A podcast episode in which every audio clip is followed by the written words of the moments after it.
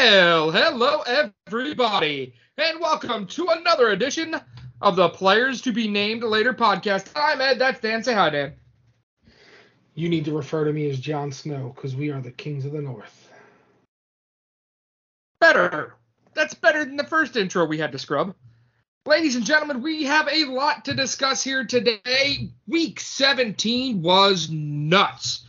Everything from teams clinching, playoff scenarios being found, notes galore, more devastating injuries, especially for one playoff bound team and a Super Bowl favorite. We got starters being rested, resters being started. That's Dan's joke. I don't like it, and I didn't think it was funny, but he made me do it. And everything else. So, Dan, are you ready? I am more ready than uh than yeah. Okay, joke didn't land. All right, ladies and gentlemen, let's start where the NFL started on Week 17 with the Cleveland Browns at Cleveland Browns Stadium, 37 to 20. The Browns are going to the playoffs for the second time in 21 years. Dan, you had to get me through this game as I had several near heart attacks. Tell me what was your impression on this one? Um, first half was a great game of football. Second half was a terrible game of football. And um, as you may think, I am just a Browns hater at this point. I think there's a lot of questions when it comes to Joe Flacco and playing against good defenses, which is something you and I have discussed. Um, for your sake, and because I like seeing you happy sometimes, and right now I do, uh, I hope that he continues to perform the way he does until he plays us in the AFC Championship. All right, fair enough. Uh, I'm going to read you some of the notes that I took. Dan's going to read you some of the notes that I took on the Ravens game because this is going to be a longer show, so we're going to brag a little bit since his team is the king of the North and my team made the playoffs for only the second time, well, a lifetime. So here we go. Dan, did you notice that the Brownie at midfield was dressed in white to match the Browns uniform? I did not. Dan, did you know that the Jets have had a league leading eight consecutive losing seasons and 13 straight non playoff appearances? I did know that because I'm friends with some Jets fans. Poor bastards. Dan, did you know Kareem Hunt had 2.4 yards to carry after contact, a league worst for any players with 75 or more carries this season? Is it possible that maybe after leaving the Chiefs, he's been overrated, like by a lot? Um, no, I think I actually think he was very good um, statistically. His first year with the Browns, he was just behind Nick Chubb. So I think now he's at that point to where he's fallen off. Um, but I mean, that's not that surprising when you watch the way he's ran this season. Really, that Browns rushing game has been trash since Nick Chubb went down. Dan, Joe Flacco, obviously one of your favorite players of all time, brought you guys a Super Bowl. He, since leaving the city of Baltimore, three and fourteen, except he has now won four in a row with Cleveland. Pretty crazy. Uh, both these teams were on their fourth quarterback of the season with Rodgers, Wilson, Boyle, and now Trevor Siemian, who got the start for the Jets. The Browns had Deshaun Watson, DTR, PJ Walker, and Joe Flacco. It is entirely possible the Browns could be a 12 win team at the end of the year with five different starting quarterbacks. More on that later. David Njoku started this game four for four for 113 yards, all in the first quarter. Kind of got away from uh, from David Njoku in the second, third, and fourth, where he only had two carries for 20 yards and they lost fumble. I believe that was in the second quarter for uh, for Njoku, who started out on fire, and it's one of the reasons that the Jets just kind of never went away in this game.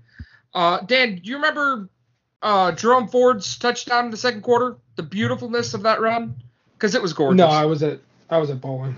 It was gorgeous, just so, just so gorgeous. Uh, Dan, referees continued to have a rough week.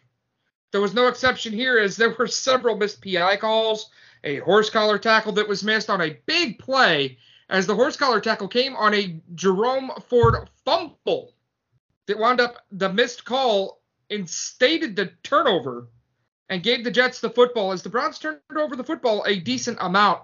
Um, and, and they made some self-inflicted mistakes as a 12 men on the field call prolonged a Jets drive where the Browns had him stopped on fourth down. Um, S- Trevor Siemian tried to get a first down with 5:21 left.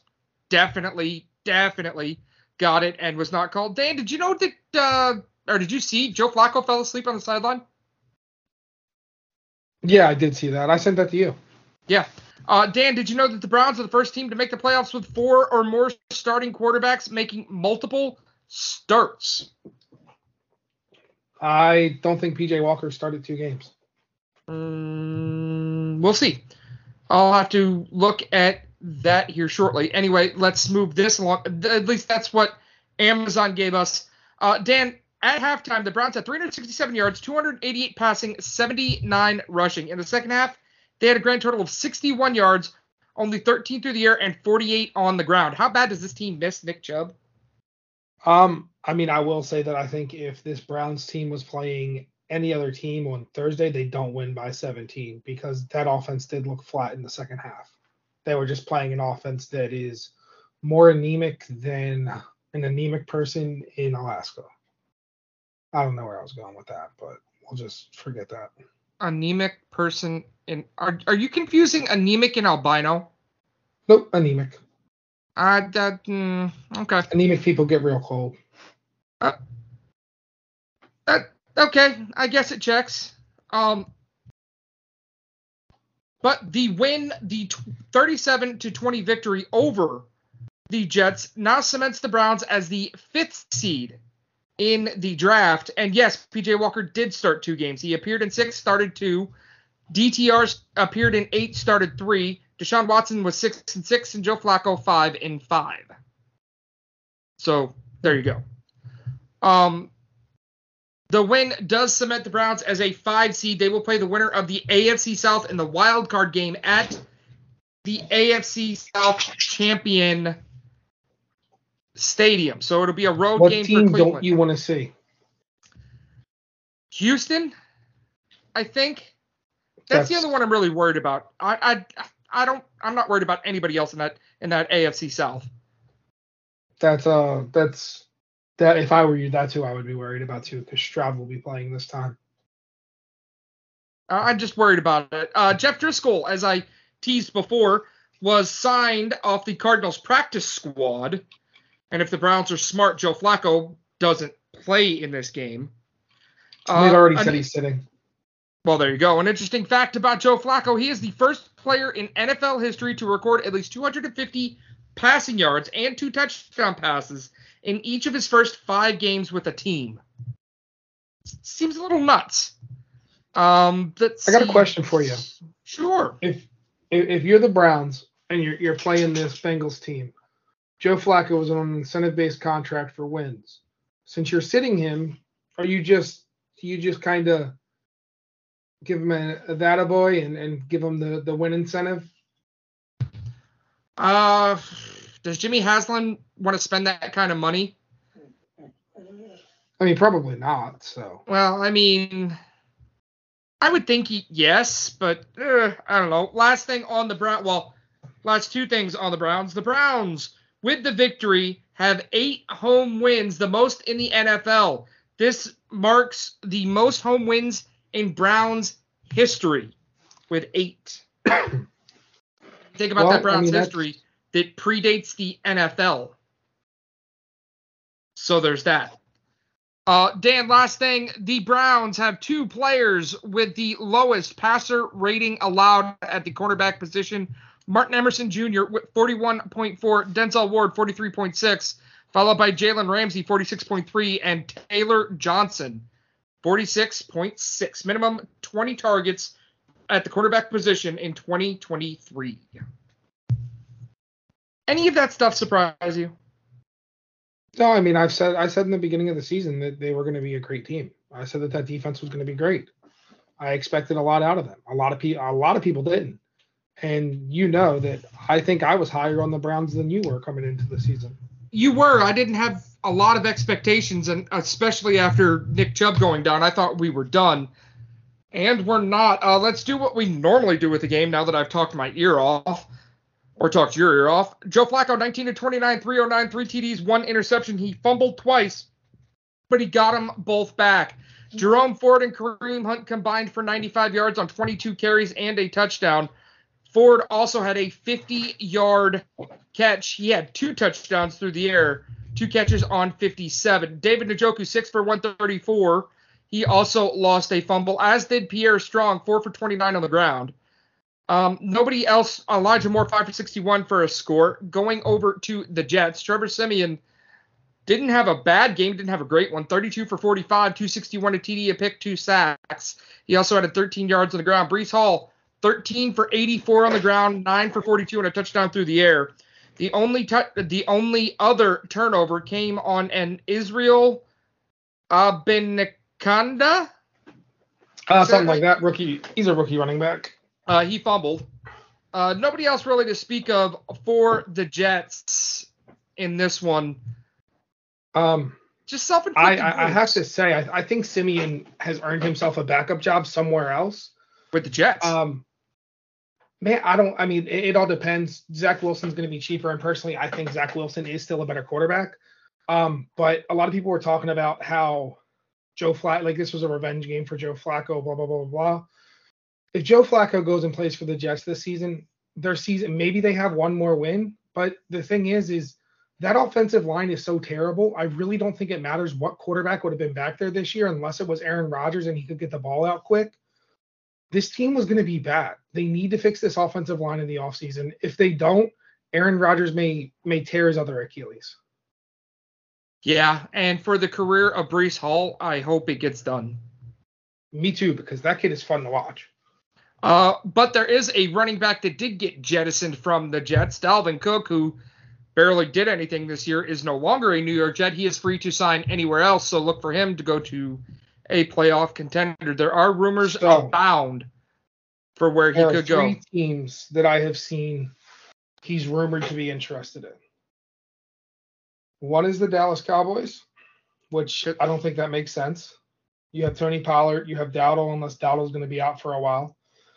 The Right. other is the Browns, Which makes a lot of sense.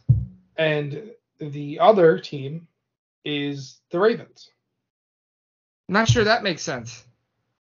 I don't hate it from a Ravens standpoint, um, but him and Gus Edwards are a lot alike, so That's I don't know if it makes sense. That's I mean, why it doesn't I, I make don't. sense. I don't hate the idea of it just because of how the past three years how we lose running backs like we lose anything, anything. Yeah, gotcha. like like I don't hate it to have it there, but I mean even Melvin Gordon has looked decent in the in the small action that he's gotten over the course of the three or four games he's played. So um, I don't hate that, but I don't have much else to add from this one. Uh, you got anything else to add? You kind of covered literally everything. Uh, I literally covered anything, everything. So let's move along. Uh, Danny Boy, everybody and their brother have been talking about what happened Saturday night at the end of this football game between the Lions and the Cowboys. I have a hot take on this, and we'll get to it here in a minute. This game finished 20 to 19 amid a just so much controversy. Both teams are now 11 and 5 and it kind of threw the playoff picture into a little bit of precarity. Uh, for those of you that have lived under a rock and just don't know what's going on, with 23 seconds left, Amon-Ra St. Brown, a snub for the Pro Bowl this year, got an 11 yard pass from Jared Goff. The Lions, in using the larger than large stones that Dan Campbell possesses inside his testicular sac, decided to go for two and the victory. However, due to a confusion with the referee and who reported as eligible or whatever, uh, the conversion that was successful by the Lions was flagged for illegal procedure, I guess is the actual name of the penalty. And the Lions decided to go for two again from the seven, and this time they did not convert. Everybody is angry about this. Dan, talk to me. What do you think? Was did Campbell make the right decision going for two from the two? and what else you got? Did he make the right decision? Yes. Um, this Brad Allen referee crew has been the worst crew of the season. They miss the MVS PI that we talked about. They missed a tripping call earlier in this game that means this should have never happened. They didn't miss Um, it. They called it on the wrong team. Well, fair enough. Um, they missed, oh man, they missed a few others too, and I wish I had them in front of me. I took this note and now I can't find it. Um, I'm going to circle back to this. I believe it was the Chiefs. Uh, man, I got to circle back to this, and I got to circle. It, back it was a, it was a, it was a, uh, the Za'Darius Smith roughing the passer call where they didn't throw the flag and Smith got fined anyway. There was one more too. the There was there was one more that they missed too, and um, Steeler fans are up in arms about this because guess who is ref? What guess what referee crew is refereeing the Ravens Steelers game? With the Steelers season on the line against the Ravens second string. Uh, I'm going to interrupt us right here because I have the Lakers Miami Heat game going on right now. Um, the Lakers have exactly zero steals, 10 and a half minutes into the second, or with 10 and a half minutes left in the second quarter. Miami has nine. That's amazing. Um, anyway, Um, back to Saturday night. You want to know what my hot take is, Dan? Not only did the referee crew blow this, but it wouldn't have mattered anyway. The wrong player, what- whether 68 or 70 reported, it's a moot point because 68, who caught the touchdown pass on the two point conversion that ultimately didn't happen, was covered. He couldn't have caught it anyway. It still would have been an illegal touch. And two, Dan Campbell, what the hell are you doing? I understand you're going for the win and everything else, but when now the two point conversion is from the seven, kick it. Go to overtime. Because the chances Kick of getting and then a you two don't convert. from the seven are You get ridiculous. an offsides. You go for it again. I mean, listen, the, the first one to go for it, I get it. Dan Campbell is is kind of known for that. I don't hate it, um, but the the way that this is played out, um, I I don't I don't even know, man. I don't know. That was that that took some balls, but I- you, I, you I'm have, gonna be honest. I've been a I've been a huge Lion supporter all season. Um, I don't think I think I don't think the NFC is going to be close. I think Seattle's. I mean, I think San Francisco is going to run away with the NFC, and it's not even going to matter. Uh, as much as I trust them, both this this Dallas team. This was a four team race a couple weeks ago, and I really think it's down the one. If I'm being completely honest. Yes, but let's not forget what happened last year with San Francisco, who had the exact same pieces, and their quarterback got hurt, and they couldn't do anything on offense. Uh, Jared Goff didn't have himself a bad game. He didn't necessarily win it for the Rams, but he definitely tried to lose it. 19 for 34, 271 to TD, two interceptions, and a sack.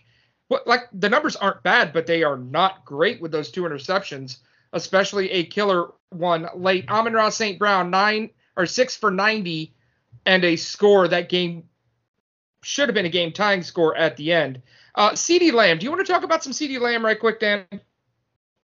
Uh, I eat crow. That's the only thing I can say. 13 for 13 catches, 227 yards, and a touchdown. He did have a fumble. Dak Prescott threw for 345 yards, 227 of them to CeeDee Lamb. He was 26 for 38 with two TDs, an interception, and sacked three times. Tony Pollard, 16 for 49, one catch for zero yards. You got to have more than that if you're going to succeed in the playoffs. Uh, the Lions should have won this football game. Uh, they definitely should have. What do you think about the fake punt that happened in this game as well? Ballsy. There's no other way to describe it. I mean, th- this, for all intents and purposes, is a playoff game. We could see this in round two. We could see this in round three.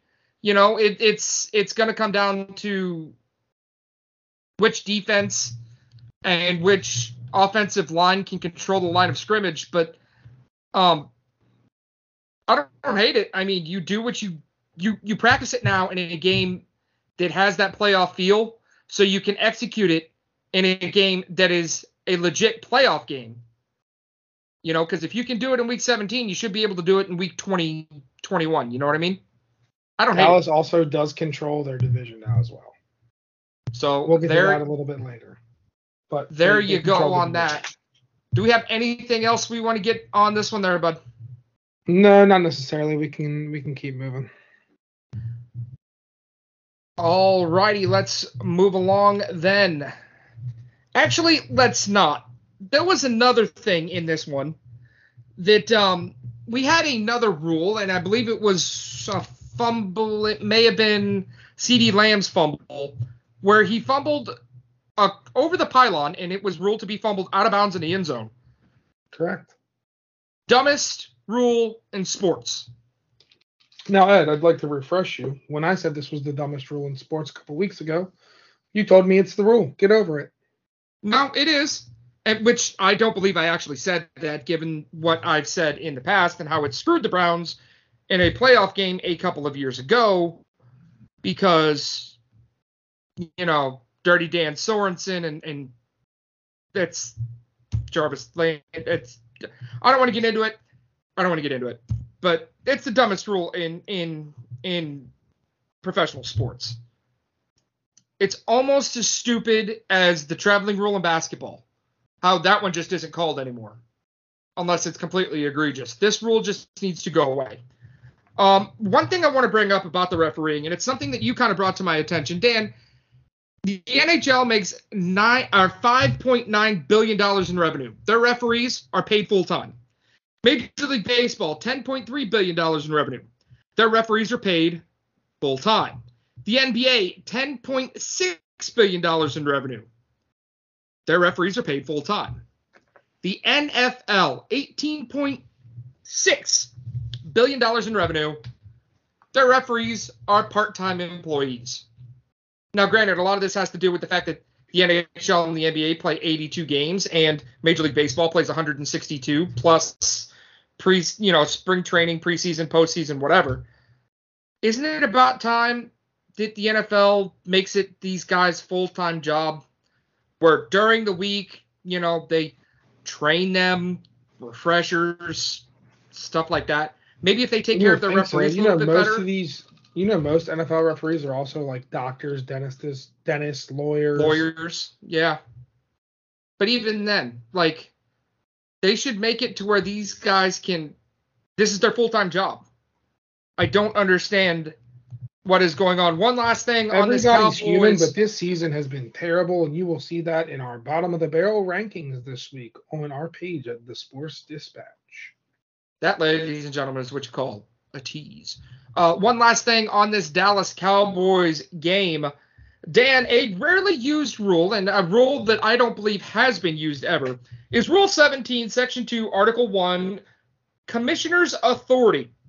And I quote from the NFL's 2023 official rulebook, which can be downloaded from the NFL's website. This is on the bottom of page 66.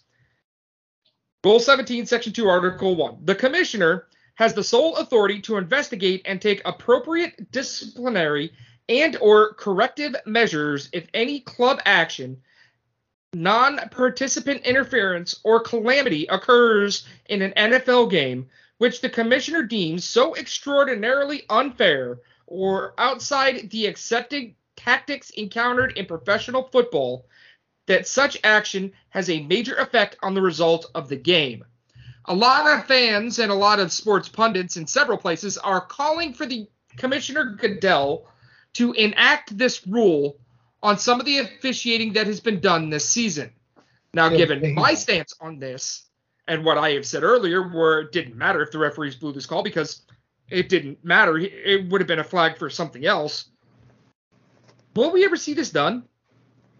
No, I don't think so. The other thing I do want to mention about this uh, is apparently this refereeing crew has been downgraded and will not be uh, be in the postseason. So it ha- did have a major effect on essentially, I guess you could say, their pockets because they will not be refing in the in the postseason.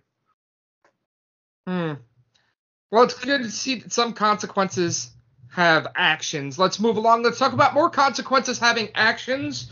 The New England Patriots fall to 4 and 12, and it is likely the last game that Bill Belichick will coach as a member of the New England Patriots in Highmark Stadium in Buffalo as the Bills improved to 10 and 6, strengthen their playoff roster resume, whatever you want to call it, with a 27 21 victory at home.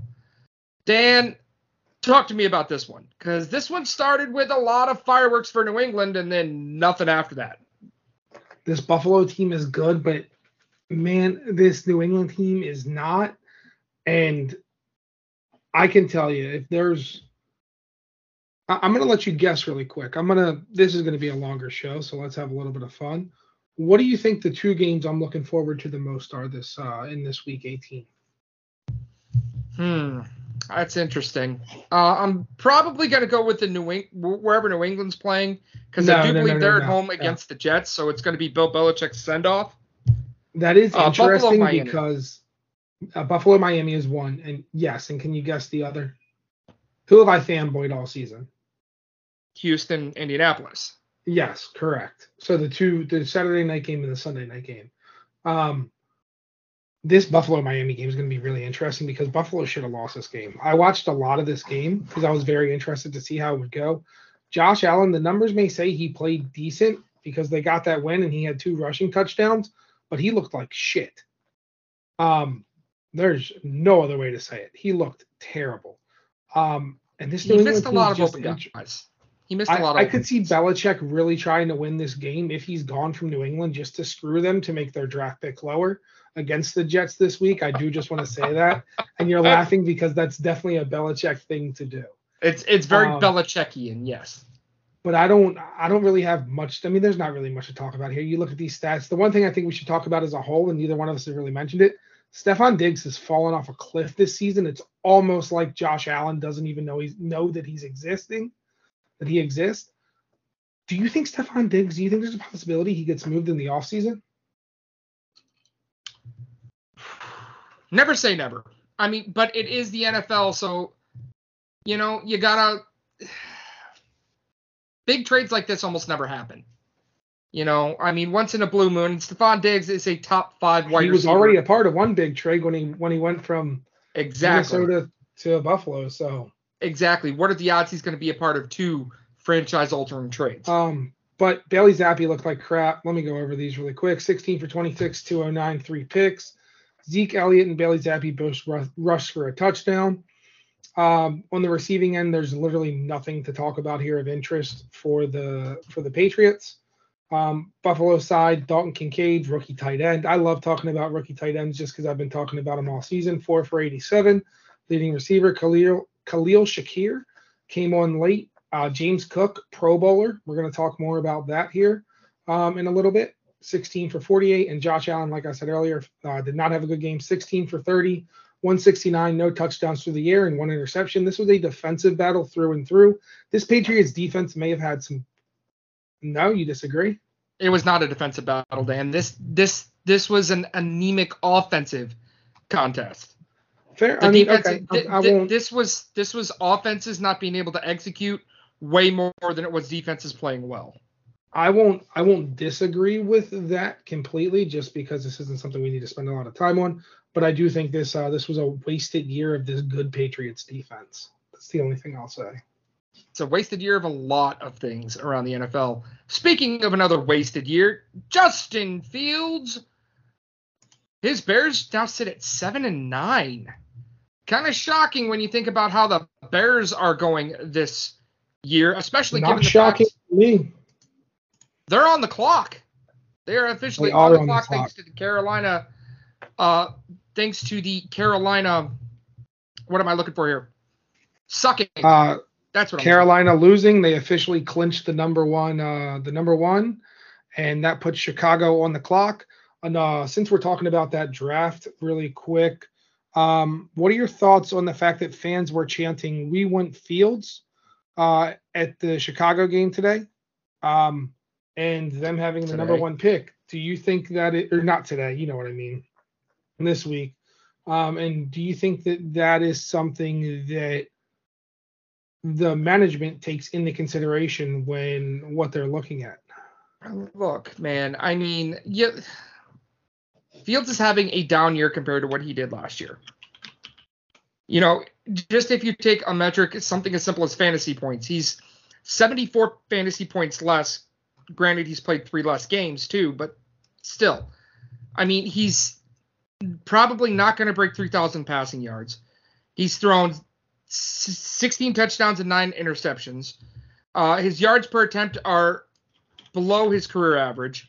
His completion percentage is just barely up from where it was, and he's a five and seven quarterback.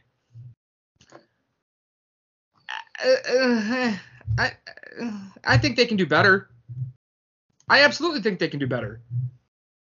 Do you pick? Okay, so these are your options, right?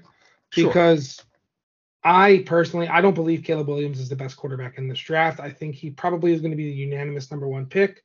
Um, I've been saying to you because we don't really cover much college, but I have been saying to you, I think my, uh, I think Penix Jr. is hands down the best quarterback in this draft. Mm, disagree. Um, that that's fine. We can do a college show if you want, but that's how I feel. Um, I think you you trade this number one pick, you pick up Fields' fifth year option, you get yourself some more number one picks because you can probably trade this one for probably two or three, and maybe some O linemen. You I feel like you can really build. He needs an offensive line. He needs another weapon with DJ Moore. The team seems to buy into him, and truthfully, what you've done down the stretch, what you've done these since he's came back, a win against the Vikings, a win against the Lions, a loss against the Browns that very easily could have been a win. I don't think you can disagree with that. Uh, No, a win against no. the Cardinals and, and a win against the Falcons. He, he's gone four and five, I'm sorry, four and one since coming back, and he didn't play terrible towards the end of the season. Yes, they got off to a rough start. I don't want to dive too much into this because we'll cover this later on. Um, but oh, we actually have it right here. Let me go over this. I forgot I sent this to you. Uh, the Ryan Poles traded the first pick in 2023 draft for what has become DJ Moore with 1,300 receiving yards, eight, eight touchdowns, 92 catches. He gets eight more. He's at 100 catches. Uh, offensive tackle Darrell uh, Darnell Wright, rookie starter. Uh, Tyrique Stevenson. What are you doing? Te- uh, rookie starter, number one pick in the 2024 NFL draft, and a 2025 second round pick to finish what you were saying. Uh, yeah, that's a good trade. I don't think I they're going to get that trade- this time around. I think you're. I think you can get more than that because Caleb Williams was would have been the number one pick last year. I, I, I don't know. Anyway, this is an It, irrelevant it- it's game. depend on who you can get as a trading partner too. Like mean, what that's- teams are gonna go, are gonna want to go out there and get that, you know?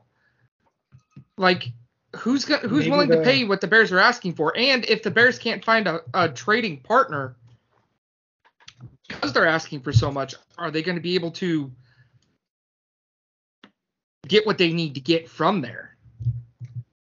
The Bears will probably have two top ten picks this season, if not at least top two top twelves. I would say. So- I mean, they're set up in a good position. They could make themselves a lot better. Could you see Denver maybe year? trying to trade up for that pick? There's a lot to talk about in Denver. I could see maybe Atlanta going after a quarterback. and Vegas, There's Atlanta. New I mean, Orleans. there's teams. I mean, even the possibility of moving up from like a five to one with the Giants, because. I don't know if the Giants are, regardless of the money they just gave him, I don't know if the Giants are bought into to Daniel Jones. or the Jets, or the Seahawks, or Denver. I think you're talking yourself onto my side of this, but let's not spend too much time on this. Anyway. whole off season. Yeah, that- is true. Dan, one thing that's interesting about the Bears in this really just bizarre season that they're having, Montez Sweat currently leads the Bears and the Commanders in sacks. He could be the first player in NFL history to lead two teams in sacks at the end of the same season. the Bears need to lock him up, and I think he was the. Everybody was questioning this trade by the Bears, but if they can lock him up, that's a huge trade for them for what they gave up because they gave up basically peanuts, and they have a ton of cap space too. So Yeah, I'm excited to see what the Bears do. I have a thing with shitty teams, hence the reason why I like to root for the Browns when they suck. there is something else that needs to be discussed, and it has potentially something to do with both of these teams. Uh, Russ Wilson is out in Denver. Like, this is a story that we've talked about for the last two weeks. The Atlanta Falcons, the Pittsburgh Steelers, the New England Patriots, and I'm even willing to say maybe the Chicago Bears could be interested in the services of Russ Wilson. So here's another thing that's interesting about Russ Wilson. If we're diving into this this Denver Sure. game next, if not, I'm going to save it. No, let's go. Go for it. Hit me. All right, so he's owed like 140 some million in his contract when he gets cut if he's not picked up on waivers. Um, what's interesting is, is he can literally go sign with any team he wants for league minimum, and the Broncos still have to pay him the rest of that contract. The team just has to cover that. So Russ is Russ can literally Russ can almost pull a Brady, but can maybe pull a Brady off even better. And what I mean by that is go play for a championship and let them build a team around him because he's getting all that money from Denver. And with what everybody knows about Russ as far as his spiritualness and stuff like that, I could see him trying to do something like that. And could there be a reunion in Seattle? Uh, I think we have a better chance of hell freezing over. But Okay. you know, we could see how I things going. left on that bad of terms. Um, I think you could throw the Giants in that conversation as well. anybody that needs a quarterback should be in the conversation for that.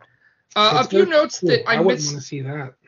a few notes that I missed on the New England Buffalo game. Dalton Kincaid broke Sammy Watkins' franchise record for rookie receptions. With four more catches, he's up to 66 on the year. Watkins had 65 in 2014. The Bills' tight end receptions record, 68. So a good season for that rookie tight end you spoke of. And Stefon Diggs has more tackles this season than Von Miller, who was inactive on Sunday. The eight time Pro Bowler did not play. He signed a six year, $120 million contract two seasons ago. And depending on some court battles going on in Texas, he may not finish that contract at all. Yeah, and I believe that might have been why he uh why he mm, probably was was sat in a sense just because of that. Um and he also hasn't had the the best the best season as well. I think we've spent enough time on teams that suck.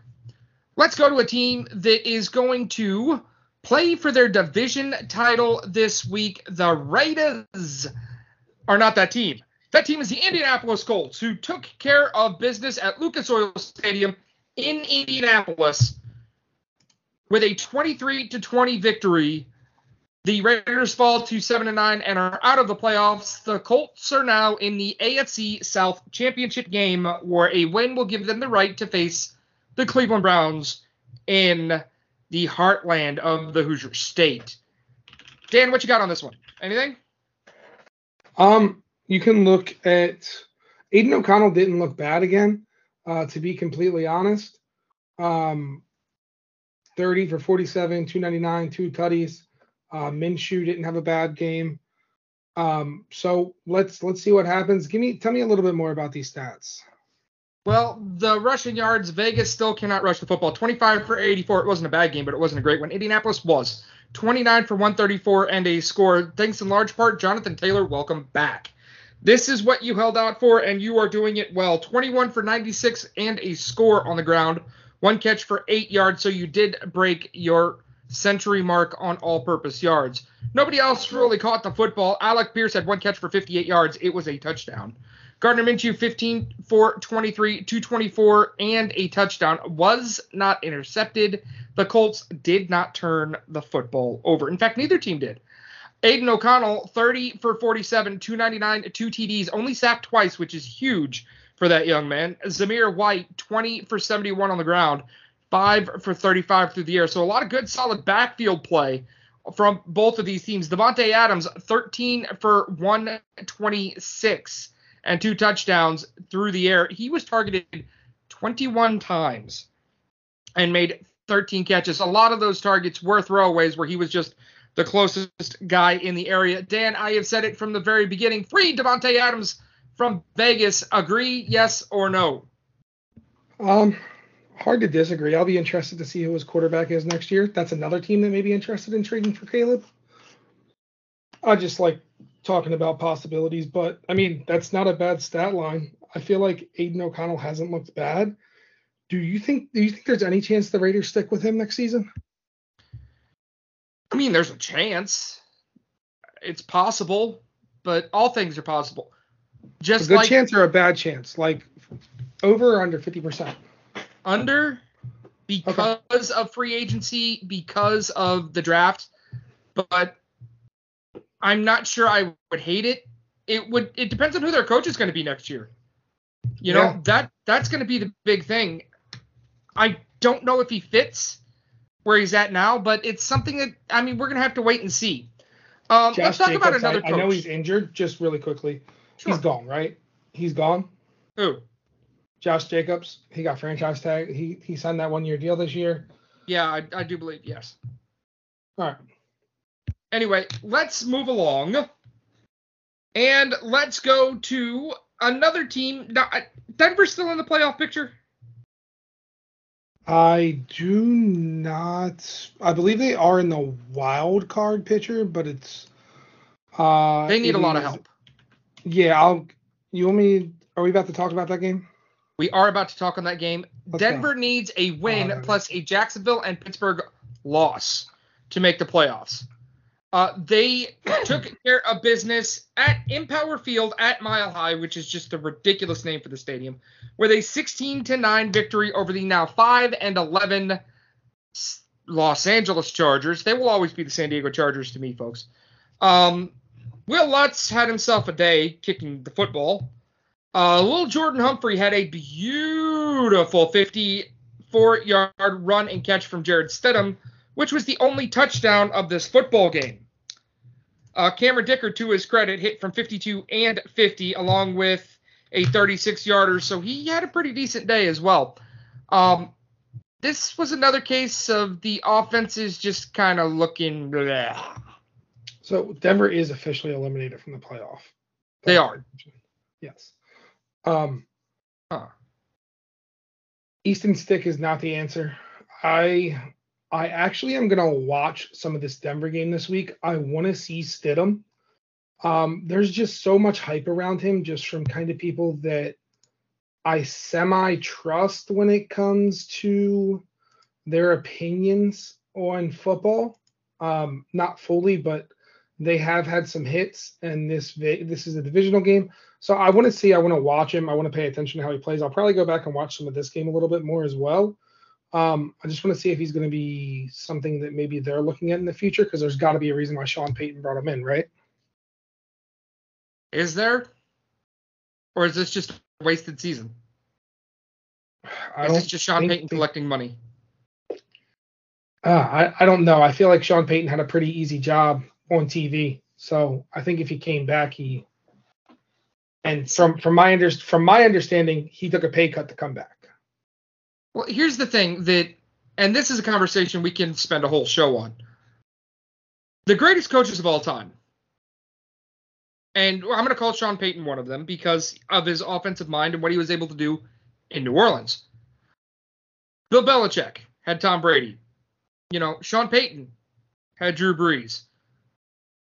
Walsh had Young and Montana. You know, the only amazing coach, I guess, or two of them really, to not have a franchise stud quarterback are Paul Brown and Vince Lombardi.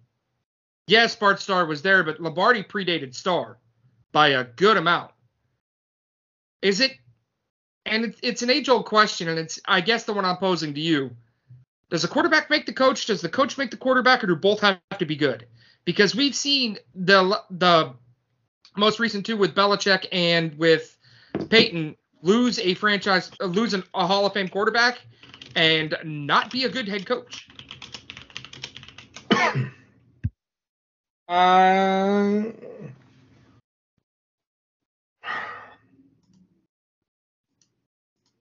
We can also add Mike Tomlin to that list because after Big Ben has left, what have the Steelers done other than finish nine and eight? that's a good question. Let's talk about that on a different show. All right, so We need to. I'm gonna make some notes here. we have a lot of different shows we're going to have to do. Let's move along. Let's go to uh, NRG Stadium, which is in Houston, where the Texans keep their playoff hopes alive, winning a game they absolutely should have with a 26 to 3 dominating performance over the now 5 and 11 Tennessee Titans. Congratulations, Mike Vrabel. You had a hell of a run in Nashville. You're going to be on the unemployment line come Monday. Kyle I don't think he should be. but he will be. Apparently there is a lot of I can't say the word, but I'm gonna try, and you're gonna make fun of me. Animosity towards um, um between him and the GM, and I think that's what's gonna cause him to leave. But I think Vrabel will have a head coaching job somewhere else. I do think he is a great head coach. I really do. I'm excited to see what he can do with an XFL roster. I you want to know what? Here's my bold call. I'm excited to see what he can do in New England. Wouldn't that be an interesting like if the Titans and the Patriots traded head coaches? Because I think that's a good fit in both places. if Belichick's leaving New England, he's going to he's going to the Chargers to coach Justin Herbert. You mean to be in warm weather? Because yes, that's exactly correct. Um, Kyle Fairbairn, who was a Pro Bowl snub again, hit four field goals in this Um, one and two extra points. He he's a snub. He's a Pro Bowl snub, He was on the IR for like six weeks. but he still had an amazing year. Um, despite the fact that this game was 26 to three, uh, it really wasn't that close as Nick Folk had to hit a 53-yard field goal with nuts on the clock to end the first half. I'm so mad at you right now. Why? The fact this game ended 26 to three, and you just said it wasn't that close. It wasn't fucking close ever. Yeah, that's what I'm saying. That's how bad Tennessee played. Will Levis two for six for 16 yards. Ryan Tannehill 16 for 20, which is a good completion percentage for 168. He was sacked five times and I believe knocked out of this football game. Levis No, also Will Levis was knocked out of the football game. well he fumbled the football, so that's it. Um, Whatever. C.J. Stroud gonna- did enough. 24 for 32, 213, and a touchdown. He added one rush for four yards on the ground. Devin Singletary 16 for 80 on the ground, three for six through the air. Um, I guess Nico Collins seven for 80 is the other bright spot for Houston, who just who did enough to beat a bad team. Um, Ed, yeah, touchdown update. Ryan Tannehill and Derrick Henry still have the same amount of touch uh, passing touchdowns this season. Mm, crazy. Uh, we don't need to really dive too much into this one, do we? I mean, is there a lot we can we can talk about with this? I, I don't think Um, there is. Like, I just want to see the Texans win this week at home. that would set up a Houston Green Bay matchup going forward for the following what? week. Our Houston Cleveland matchup, excuse me. Um, also in Houston. Shut up, Dan. It's been a long day. Uh, let's move along to another good team that beat, well, maybe good team that beat a really bad team and beat them bad. 26 to nothing. The Jacksonville Jaguars keep their playoff hopes alive with a nine with a nine and seven record, beating the Carolina Panthers, who fall to two and 14. Doug Pederson, congratulations. You may have just saved your job for another season. Uh, Brandon McManus started this one off with three field goals inside the red zone from 35, 26, and 24 as the Carolina defense actually stopped Jacksonville with that bend but don't break, which I absolutely hate. Travis Etienne had a 62 yard rush on one of the most beautiful runs you'll ever see. And then he added a one yard rush to really in garbage time with 416 left. Um, Travis? Etienne is an interesting case here, Dan. He's got to be the focal point of this Jacksonville offense going forward. Yes or no? No. No? It, it depends on who's under center. If if um if Sunshine can come back, he doesn't necessarily need to be. He's a well enough passer to get the ball around. Um, I watched a lot of this game because I had a huge betting interest in this game. Hmm. Um, and Carolina is that bad, but this Jacksonville offense is also that bad. This was a Jacksonville defensive game. This Jacksonville defense got right, got it together. Josh, did he? There was a good Josh Allen that played this Sunday, and it was not the Buffalo Bills quarterback. Um, I'll also say that Chuba Hubbard should earn himself a starting job somewhere, if not in Carolina. Um, he looked very good. Um, and I will also say that the Jacksonville Jaguars are lying about their attendance because I watched this game just like the St. Louis Cardinals lied about their attendance this past season. You shut your dirty little mouth. So hold on. Wait a second. hold up. You're saying that an entity owned by the Khan family is lying about their attendance. One hundred percent. And we got a wrestling show soon. Yeah, we really do because I miss doing that. There's nothing really much else we need to mention on this one.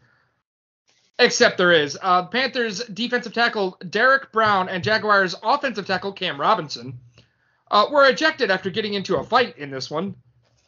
Can't really call it much of a fight if it's the NFL.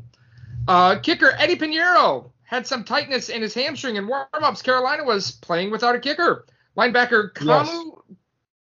Grugler Grugier was kicking off. Was kicking Hill off. was kicking off for Carolina. But the most interesting thing that came from this one was a three hundred thousand dollar fine to Carolina Panthers owner Dave Tepper, where now, team. It was, and I'm saying this with air quotes put around it. He spilled his drink on a Jacksonville fan. He oh, spilled oh, no. his drink much the same way calling a woman fat in a bar would spill their drink all over your face. No, no, no. He he admitted that he admitted that, that he dumped it on him. He actually no, admitted it. I'm talking about the tweet that I saw with the video that came oh. from it said he spilled his drink. He didn't spill it. It got thrown. Also, last thing, Jaguars tight end Evan Engram is the eighth tight end in NFL history with 100 receptions in a season. That's, Dan, he's not a Pro Bowler. That's I that's also very interesting because I'm pretty sure he missed at least two games. The other thing I want to add about Tepler is somebody did the math with his net worth. This was equal to a one dollar and sixty six cent fine. Yeah, that's ridiculous. You want to know what else is ridiculous, Dan? The fact that the Kansas City Chiefs are only ten and six. The only reason they're 10 and 6 is because Cincinnati is terrible. They are officially eliminated from the playoffs after a 25 to 17 loss to the Chiefs in the barbecue capital of the Midwest at GEHA Field at what the stadium should be called Arrowhead. Harrison Butker took over this football game with 6.23 left in the second quarter after a Jake Browning one yard rush and Evan McPherson kick at the extra point. This game was 17 to 7 in favor of Cincinnati. Butker hit from 54, 43, 27, 24, 48, and 46. The last one coming with 259 left to make it an eight point game. He also converted his only extra point with 258 left in the first quarter. He's also a Pro Bowl snub. What do you think about that, Dan? Uh, is it feasible uh, for your team to win when your kicker is clearly your best player? No, not a chance. Uh, Kansas City's offensive stats didn't look terrible. 21 for 29, 245 and a score for Mahomes. He also turned the football over on a lost fumble. Uh, Isaiah Pacheco, 18 for 130, 7 for 35, and a touchdown through the air. Rashee Rice, 5 for 127. Travis Kelce continues to slumber. Three catches, 16 yards, but Taylor Swift was wearing his jacket this week for those of you that follow that kind of stuff. Jake Browning, 19 for 33, 197, a touchdown, sacked six times. He did add seven rushes for 32 yards and a touchdown on the ground. Joe Mixon, where have you been? 21 for 65 on the ground, 4 for 22, and he scored through the air. Cincinnati's officially eliminated. Where do they go from here? They have Cleveland this week in what is a meaningless game for both teams.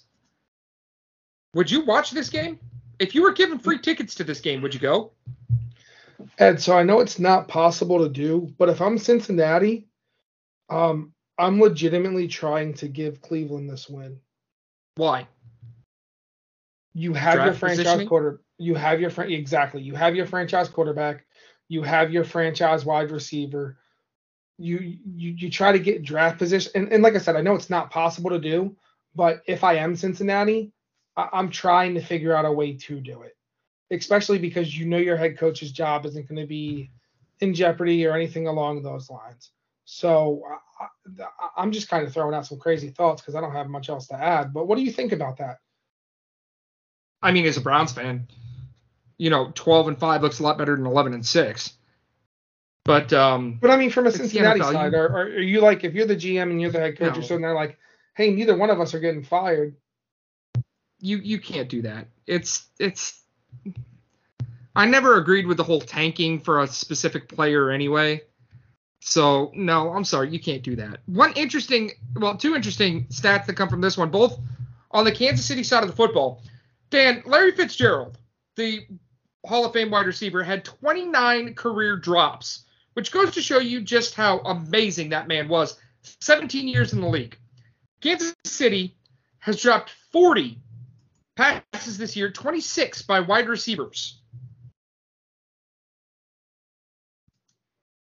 Let that sink in. Actually. That That's- that's insane. This is also the eighth year in a row Kansas City has won the AFC West championship. I do believe that is that has to be close to a record in professional sports, at least for the NFL, since they went to the eight division setup. Yeah, anything else you want to bring to this one before we put a B in this bonnet and move along? Nope. Let's move on. Let's believe we have go one to one o'clock game left. Um, well, I'm reading these out of order, so it doesn't really matter. Oh, Um, U.S. Bank Stadium was the site of a shirtless Kirk Cousins doing the Skol pregame, whatever the Vikings call it. It did not inspire his team as they fell 33 to 10.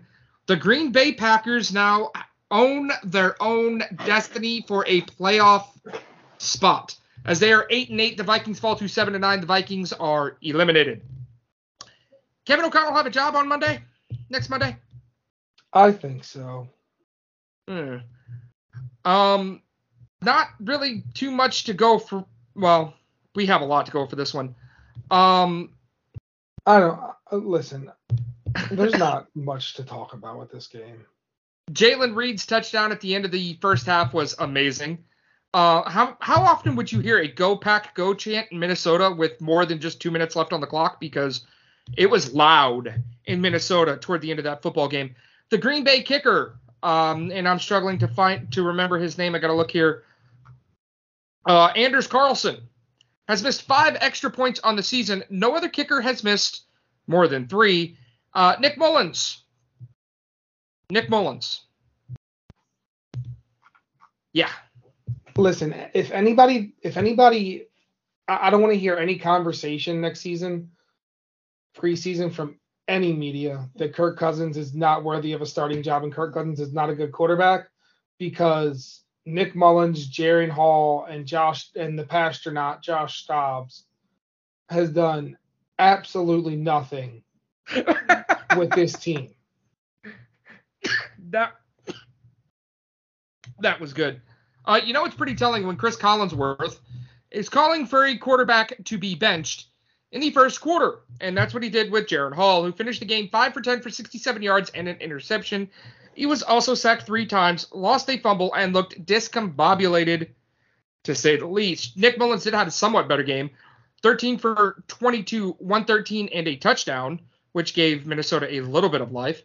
Uh, Jordan Love, 24 for 33, 256, three touchdowns. Aaron Jones, 20 for 120, including a catch and a catch for 10 yards. Great to see coming from him. Bo Melton, six for 105 and a touchdown. Jalen Reed, six for 89 and two touchdowns. Dan, what can you tell me about Bo Melton? I can't tell you anything about Bo Melton, but what I can tell you is is Green Bay will run the North again within two years, and Uh, that's me being a a Lions stan. I believe in Jordan Love. Um, I honestly do not think that Green Bay has missed on a wide receiver.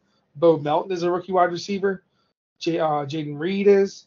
Romeo Doubs is.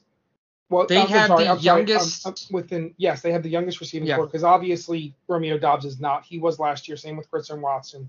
But these guys are all young, and this team looks good now. Hindsight 2020, Rodgers is older, so really it didn't make sense to stick around. But I, I think Jordan Love has earned himself his fifth year option, and I think Jordan Love is going to be a top 10 quarterback in the NFL within two seasons. Uh, just to give you a little background on Bo Melton, he was a seventh round draft pick in the 2022 draft by the Seattle Seahawks, 229 overall. So he's not either. What's that? He's not a rookie wide receiver either. He actually did not get any time with Seattle as he was immediately signed to the practice squad after being waived August 30th, 2022. He was signed by the Packers late last season and he's been on the Packers practice squad off and on all season.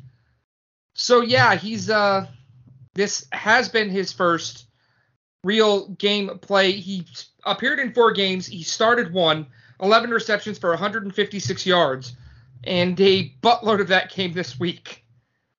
So there there's that.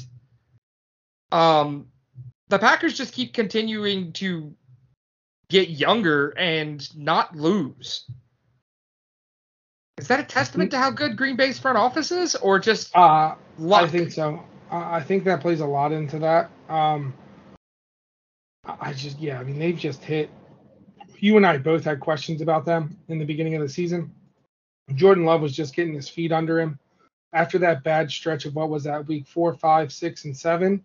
Yeah. I mean, he's gone one, two, three, four, five, six, and three since then, and two and one the three games before that. So, and he's beaten some very good teams as well. So, I think uh, Green Bay fans have a lot to look forward to with Jordan Love.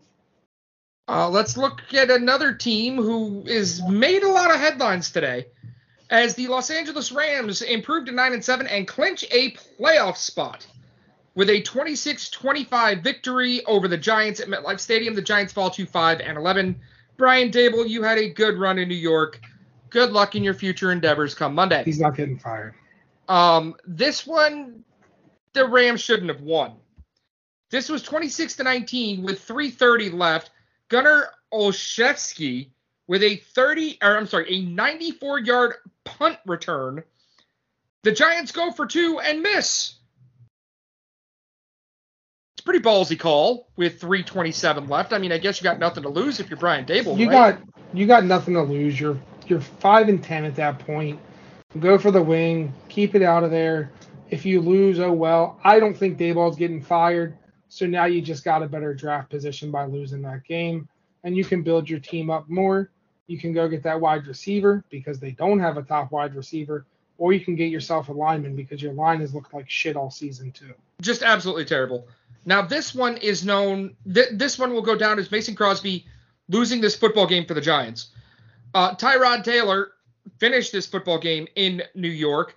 He scrambled to the right for 31 yards, taking the football from the Giants 35 to the Rams 34, spiking the football with 43 seconds left.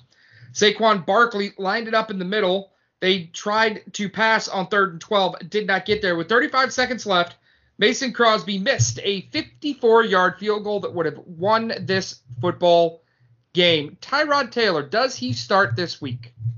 He has to, right? Yeah. I mean, I would think so, unless there's like some injury clause or something like that in his contract, and you get away with starting Tommy DeVito. 27 just to save yourself for 40. some potential money. Tyrod Taylor, 27 for 41, 319, a TD, and interception, sacked six times, which if you know anything about Tyrod Taylor, you don't want to see him get sacked six times. He added six rushes for 40 yards on the ground, including that big 31 yarder to set up the potential game winning field goal miss. Darius Slayton, four catches, 106 yards, and a score. Matt Stafford, 24 for 34, 317, a TD, two interceptions. Kyren Williams, 20 for 87, three rushing touchdowns. If you had him, congratulations, ladies and gentlemen, you won your fantasy league. Puka Nacua, five catches, 118 yards. Demarcus Robinson, six catches, 92 yards. Cooper Kupp, just four catches, 27 yards, but he did find the end zone. Demarcus Robinson also fumbled twice and lost one. Dan, interesting thing from here Puka Nacua will be one of the only Rams starters to play this week. He needs five receptions and 29 yards against the Niners to break the all time rookie receptions record in the NFL, which was set by Jaylen Waddle, and the rookie receiving yards record, which was set by a guy named Bill Groman. He gets it, right? You think? Um, yeah, I think he gets it. It's it's crazy to think that he won't be your uh, rookie of the year. Unfortunately, there is somebody else that has something to say about that, and that man's name is C.J. Stroud. Dan, the Rams actually waited on the tarmac in Newark to uh, to watch the Seahawks lose their contest to clinch a playoff spot. If you're To me, Stan that's Kroenke- crazy that you don't have Wi-Fi to where you can watch that in the air. exactly what I was going to say. Stan Kroenke is one of the richest men on earth.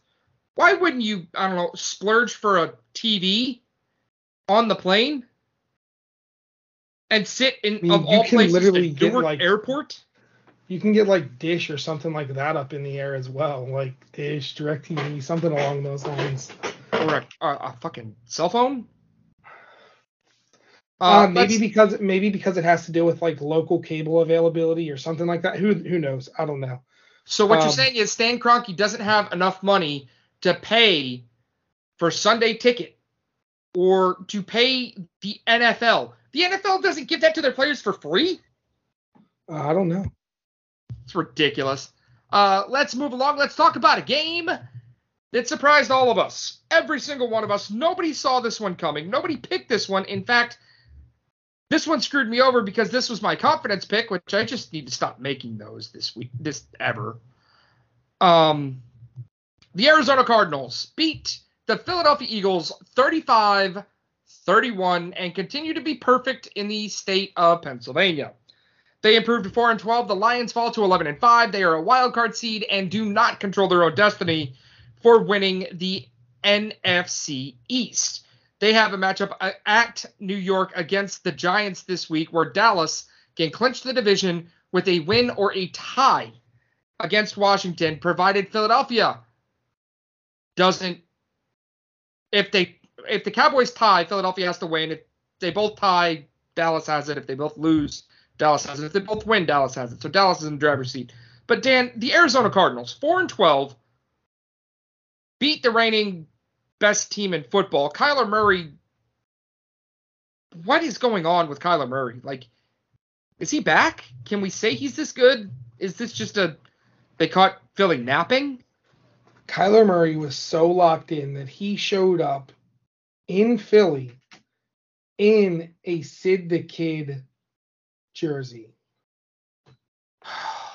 Ed, you're a hockey fan. How much do you appreciate that? I'm.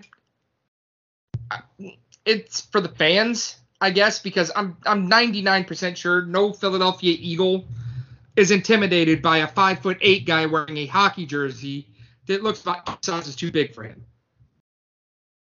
Um, especially for a crybaby bitch like Sidney Crosby.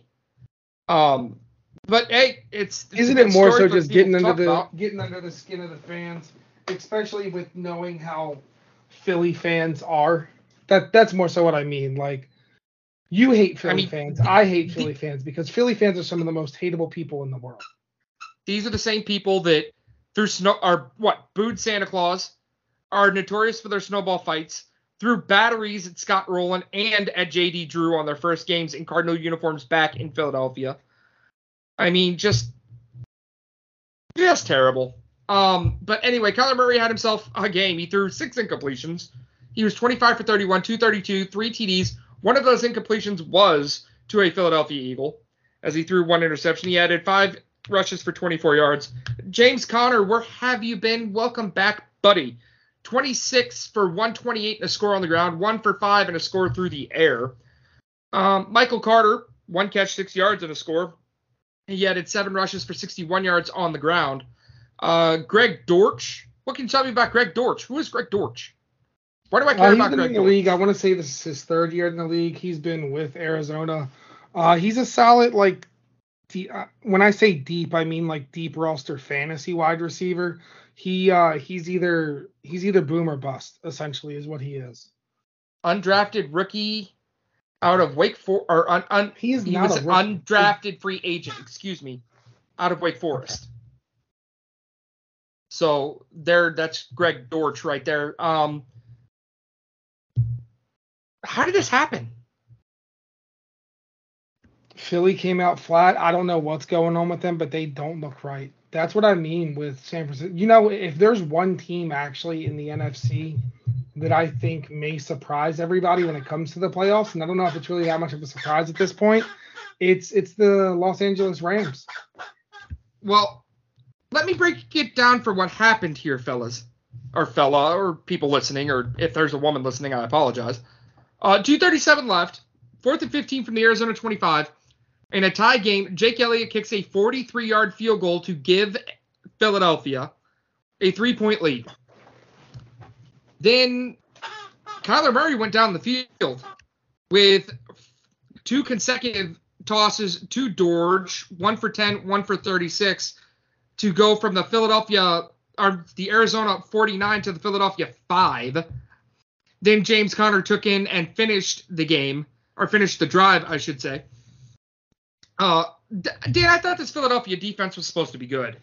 Like, haven't we heard all season about how vaulted this Philadelphia defense is, and about I how mean, they they are. I just don't know what's happened to the offense, in my opinion. if they're so good, how do you let Kyler Murray go go 75 or 65 yards in just under two minutes with the game on the line? How do you let that happen? Because Kyler Murray's not as bad as we think he is because they just really had a bad season without him. And once he gets some weapons around him this offseason, I think we're going to see a different guy that we saw a few years ago when they made the playoffs. Uh, interesting thing to point out: Jalen Hurts, one of well, Jalen Hurts' interception at the end of the game, one of the few blemishes on him this this week. In fact, that was his only interception. He was 18 for 23 for 167, three touchdowns. He had an eight for 25 on the ground. Uh, Julio Jones, two catches, 34 yards. Both of them were in the end zone. Is there reason to worry in Philadelphia? Yes. I mean, if they're going to go, they, they have a really strong shot to play a team like Tampa Bay for in that first round of the playoffs. A lot of the same way Cleveland, they're in the same position Cleveland is. They're pretty much locked into the five. They can still get the two, but they're going to need help. But if you're Philly, you got to worry about week week one of the playoffs. You 100% do. You absolutely do. Because even if Philly goes, like you said, they're, they're most likely going to Tampa. I think Tampa Tampa plays Carolina this week. Tampa wins, and Tampa's not a bad team. Yes, they have a lot of ups and downs, but if I'm not, ah, man, ah, that game, I have a feeling Philly would be highly favored in, like almost a four or five point favorite, which is a lot. Um, but they they have I think Tampa has a good chance to beat them, as crazy as that sounds, uh, because of the type of football that Baker Mayfield can play. Fair There enough. you go. Give your Um, boy some, some some love there. The four Cardinals victories have been over the Dallas Cowboys, the Philadelphia Eagles, the Pittsburgh Steelers, which all th- well, two of those three are in the playoffs, and Pittsburgh has a realistic shot, and the Atlanta Falcons. So not exactly outside of the Falcons pushovers there. Uh, if you're Philadelphia, you also got to worry about DeVonta Smith was spotted in a walking boot using crutches after the loss in Arizona. No update on his status going forward. And the Arizona Cardinals are winless in their division, but are undefeated in Pennsylvania, like I mentioned earlier. That's a crazy ass stat. That is crazy. Are you ready? Are you ready to do this? Yeah, let's go ahead. Are you ready to talk? Because this is your time to shine, Dan. This is your time to shine. But, ladies and gentlemen, before we get there, and I'm, that's a tease for the commercial that we'll be playing later, I, I need to apologize to Dan because I was kind of a dick about this all throughout the season. And I was a dick about it on Sunday, but they pulled it out. So, Dan, I apologize for being an asshole. And I apologize for picking the Dolphins over the Ravens. So here's your time. I talked a lot about the, the Browns. Let's hear it about your 56 to 19 victory. The now Ravens improved to 13 and 10 over the 11 and 5 Miami Dolphins at M&T Bank Stadium. Go. Uh, first thing, let's just mention here. Uh, let's give Tyreek Hill some props because he's had a hell of a season. He did miss a game. Uh, first player in NFL history with back-to-back 1,700 receiving yards, and I do believe if he doesn't get injured a few weeks ago, he does get over 2,000 receiving yards. Agreed. Um, the refs had a rough week, as we've already mentioned. They missed two PIs and a half uh, before the last drive. Before the last drive of the first half, Lamar had one incompletion, uh, a drop on uh, the first attempt, and that to me was questionable, and that was more so on Bateman for not being able to haul that in and hold it still. Um, at the half, Lamar was 12 for 14 with 255 and three touchdowns. Achane is the only reason, and this is true. You pointed this out to me. Achane was the only reason Miami had any success in that first half. Two drop touchdowns by Oh, Miami period. though, which which was a uh, what's that? He's the only reason they this period. Point blank, Oh. it was him, and that's it. Yes. Um, Tyreek dropped a touchdown in the first half. Uh, Claypool dropped one in the second half. At that point, the game was out of reach, though. Uh, Flowers 75 yard catch and run. Um, it was the one thing I want to I want to point out about this Flowers touchdown um, is when Lamar took this snap. A lot of people will say it's not. I don't want to say a lot of people. This is one of the smartest things I think anybody has done to this Miami defense all season. I have not seen it brought up, and I feel like it would have been brought up, and we would have covered it previously. Lamar dropped back left-handed. Tua is a left-handed quarterback. Almost every other quarterback in the league is right-handed. So Miami, when they see a left-handed quarterback drop back, they almost fall into that just from the repetitions of going through it every single season. Lamar then then drops his right shoulder and throws this dime to Zay for the 75 yard touchdown. And when you watch this play, you see Miami react like he is a left-handed quarterback and don't and, and they don't think about it. And my the my one of the Miami defenders, forgive me for not remembering who it was, did an interview and he was like, That was crazy. That was smart, but damn. And without being at seeing it brought out like that, I would have never thought about it, but that was extremely smart. And do we maybe see Josh Allen try something like that this week? Um, Likely had a crazy 35 yard touchdown at the end of the first half with that one handed catch. Uh, Gordon, like I said earlier, Gordon has looked good in the he's got into. Uh, what do you think about that OBJ catch? Ah, that's Baltimore's play of the year. And I I mean that's the OBJ that the Browns thought they were getting. That's the OBJ that the Rams kind of got. Uh that's the OBJ we haven't seen really since he left since he left New York. And, yeah, and he looks like healthy. he's he looks like he's healthy. He looks like he's having fun. He may have a competent quarterback now, which that's awesome um, and, and good for him. You know, no, I have no ill will toward OBJ. That was a hell of a play. So a little bit of a little bit more about Lamar here. Um, since 2019, only one quarterback has had a perfect passer rating more than once. Uh, and this quarterback has done it three times. And this quarterback has done it twice against the Miami Dolphins. And that quarterback is Lamar Jackson. If Lamar over the course of his career has a has a a passer rating, a perfect passer rating uh, two more times, he's done it the most out of anybody else. Uh, Ricard got a touchdown there's so many notes that you took for me here. Um, man, I don't even want to keep going just because you, I will give you credit where credit is due. You, uh, you pointed out that they were the better team. Uh, the one thing I want to point about here, um, Ed. So this is from a Miami reporter. Uh, John Harbaugh is ruthless, allows a ruthless, unnecessary, distasteful touchdown pass at the end of the 56 to 19 win. How do the Dolphins feel about this? Would you have done it? And this was right after Brady Chubb or Bradley Chubb has been carted off with what we now know as a ACL injury. Uh, there was 233 left, and the score was 49 to 19. Was that touchdown necessary? Was it necessary for Miami to put up 70 earlier in the season? I get you that- brought that up because I wanted to bring that up. I mean, They won I- 70 to 20 earlier in the season.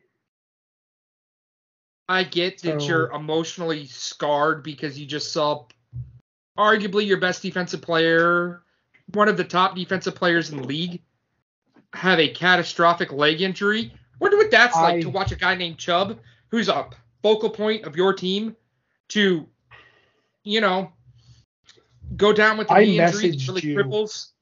when that happened Yourself? and i told you i told you because you know i watched the games on my computer um i messaged you and i told you that i had to i i had to refresh so i didn't hear sound because you could hear him yelling in pain over the broadcast uh, Yeah, it's sad he's had a really rough injury riddled season there was no reason for him to be out here i do wish him nothing but the best in recovery because he is a star on the defensive side of the ball It's not a good season to be a Chubb ACL.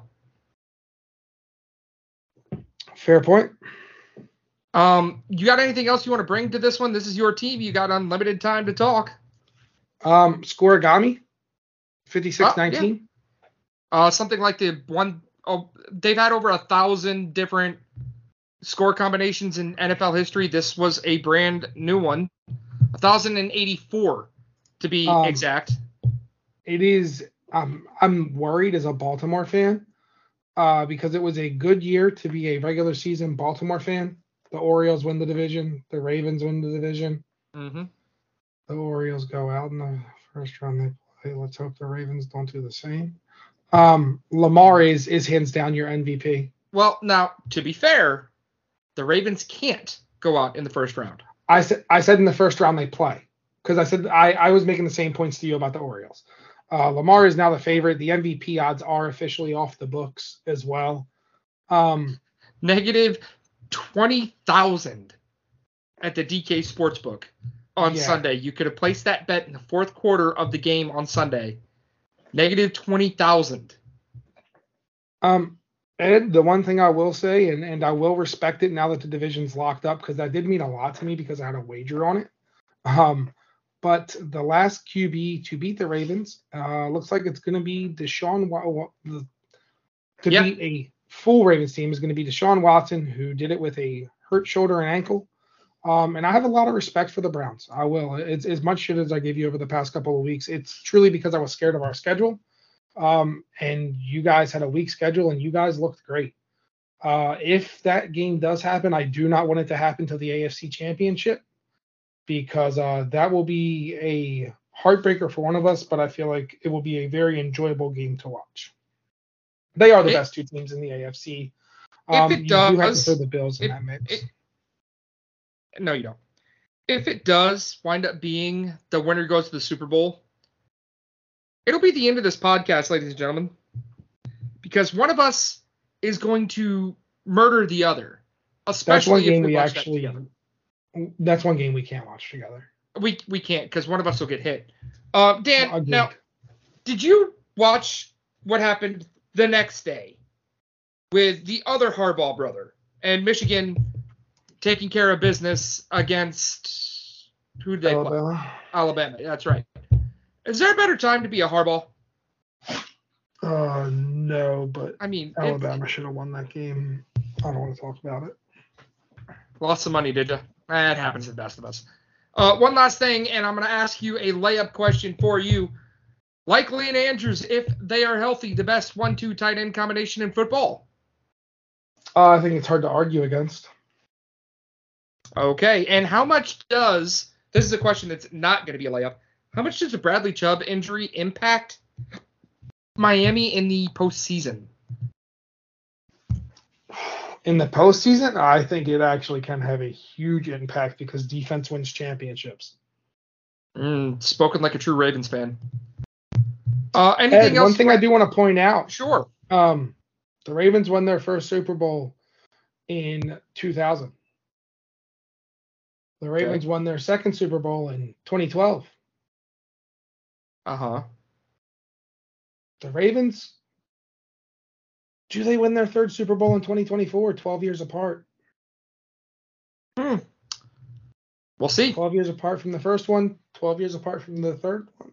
I'm I'm I'm very non-committal about this. Let's move along. Let's go to Lumen Field in Seattle, where the Pittsburgh Steelers kept their playoff hopes alive with a 30 to 23 victory over the 8 and 8 Seattle Seahawks, who are not eliminated. just yet. This one came down to the very bitter end as Seattle, with 201 left, had a Jason Myers field goal from 24 yards out. Dan, if you're Seattle, do you go for it there, or do you take the points and try the onside kick? You you you take the points and go for the onside. Well, they did. Myers converted the extra point, and I do believe that I gotta check this out here. Yeah, Seattle had two timeouts, so they would have gotten the football back had they been able to stop Najee Harris on a third and seven at the Seattle 17 yard line after the onside kick.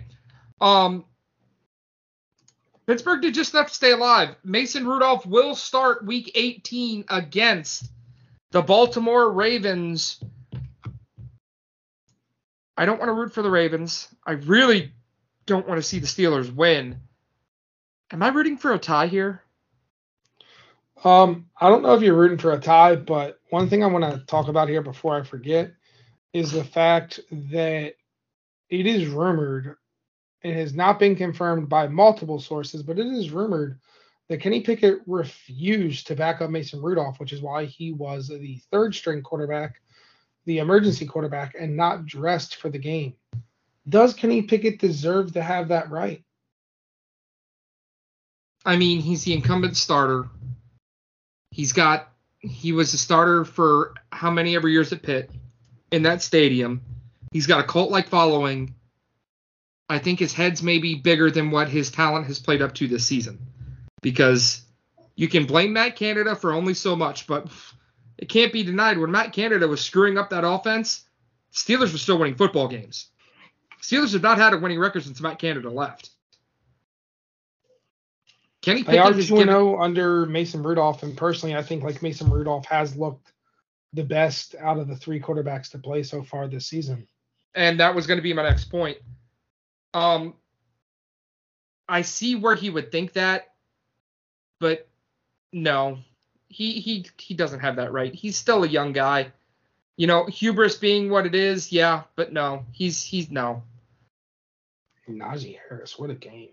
Well, congratulations to Mike Tomlin. 17 consecutive seasons without a losing record. That's impressive. Yes, it is.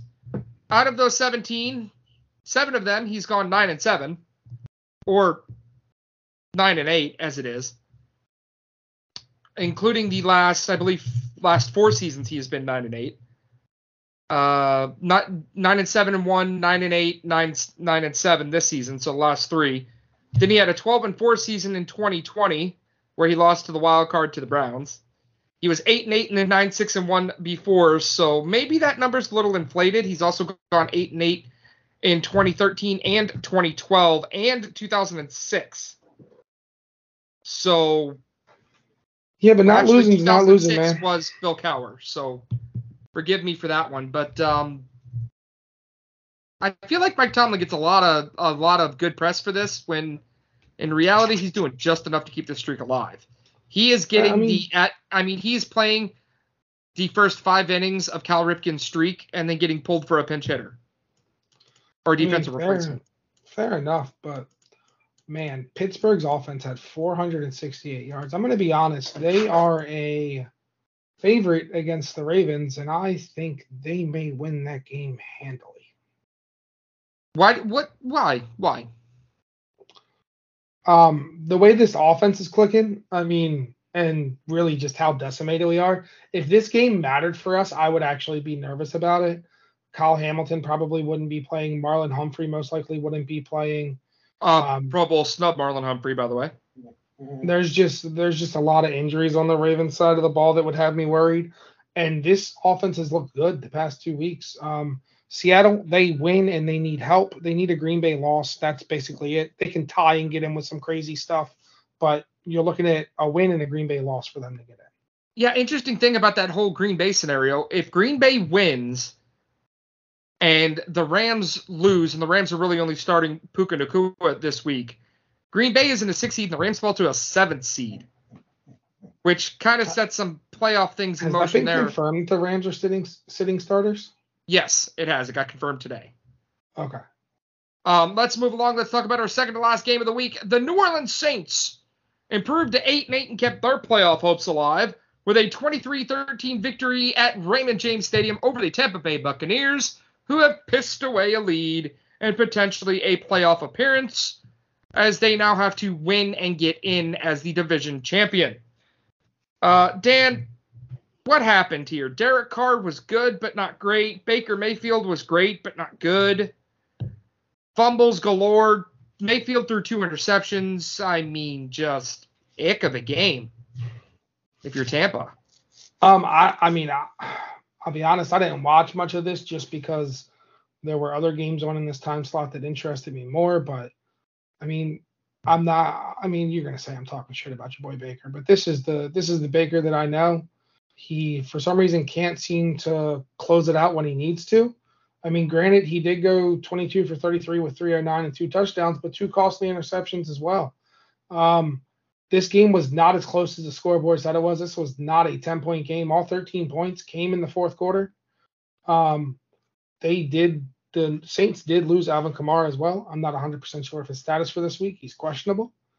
Uh, but I mean, I don't have much to add from this. These two teams are fighting for a division, but Tampa has the easier course going up against the Carolina team this week, uh, the worst team in the league by far.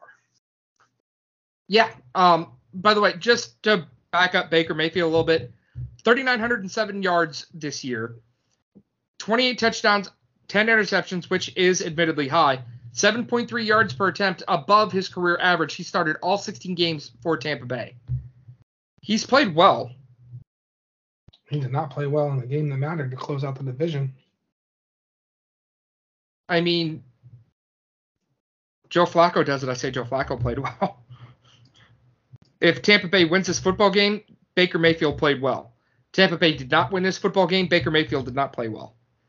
I welcome to the life of the agree. starting quarterback in the NFL.